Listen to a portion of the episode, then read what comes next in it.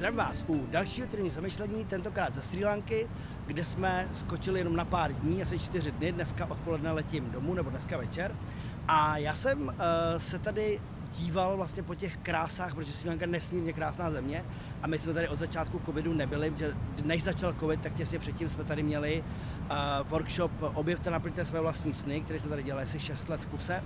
A Sri Lanka má neskutečné množství věcí, které tady můžete vidět. Takže jestli můžu doporučit, tak Sri Lanka po covidu zase plně funkční, je tady spousta krásných míst, věcí a pro mě Sri Lanka je uh, nádherná právě tím prostředím a má hodně krásný ty pláže a tu, tu bujarou přírodu a je hodně taková divoká vlastně, i ten oceán je divoký a všechny tyhle ty věci, ale má nesmírně Eh, příjemný a laskavý lidi, eh, většina populace vlastně tady jsou buddhisti, takže je to fakt krásné místo. To téma dneska, který jsem si vzal, eh, se týká vln, protože tady zrovna teďka i v srpnu je to tak, že moře na jihu je rozbouřenější nebo rozbouřený a ty vlny jsou opravdu jako velký, člověk tady musí dávat pozor. A já jsem se na ty vlny díval několik dní zpátky a uvědomil jsem si jednu úžasnou věc, jo, protože vlastně my si myslíme, nebo když, to, když se na to koukáme zvenku, tak máme pocit, že uh, vlny vytváří oceán. Jo? A ona je to krásná metafora pro náš život, jo? protože to, co se s náma děje, jsou různé vlny. Jdeme chvíli nahoru, chvíli dolů, chvíli nahoru, chvíli dolů prostě a záleží, jak se v těch vlnách chováme, jak ty vlny využijeme, jestli snažíme něco dělat proti těm vlnám, protože proti těm vlnám vlastně nemáme moc šanci. A já jsem si uvědomil jednu věc, ty vlny nevytváří oceán, ty vlny vytváří dno.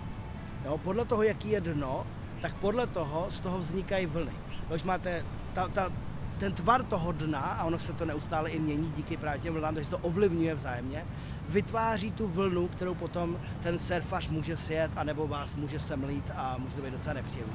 Takže já si myslím, že to je jako v životě, že uh, naše dna, to, kam se dostáváme na dno, to, ty těžkosti, ty problémy, na které narážíme, ty věci, které nám připadají chvíli neřešitelné, tak vlastně vytvářejí tu vlnu toho našeho života. Takže vytvářejí to, co z našeho života ve finále uděláme a e, jakým způsobem se bude náš život formovat, jaký bude mít tvar, jaký budeme uh, mít příležitosti, nebo na, jaký naopak příležitosti mít nebudeme, jaký děláme rozhodnutí, nebo neděláme rozhodnutí. Takže, jestli chcete si s tou udělat nějaké cvičení, podívejte se na to, jaký dna vás formují. Podívejte se zpátky na to, e, co v životě jste prožili třeba velice nepříjemného, co vám v tu chvíli připadalo jako hodně špatná situace, tragédie, nějaká ztráta něčeho a nebo někoho a jakým způsobem vás to posunulo, co vlastně to, to nakonec přineslo, uh, jak vás to nechalo vyrůst, jakou vlnu to ve vašem životě vytvořilo. Protože někdy právě ten dopad na to dno nás donutí se zvednout a udělat nějakou akci, která, nebo nějaký nový rozhodnutí, který nás posouvá.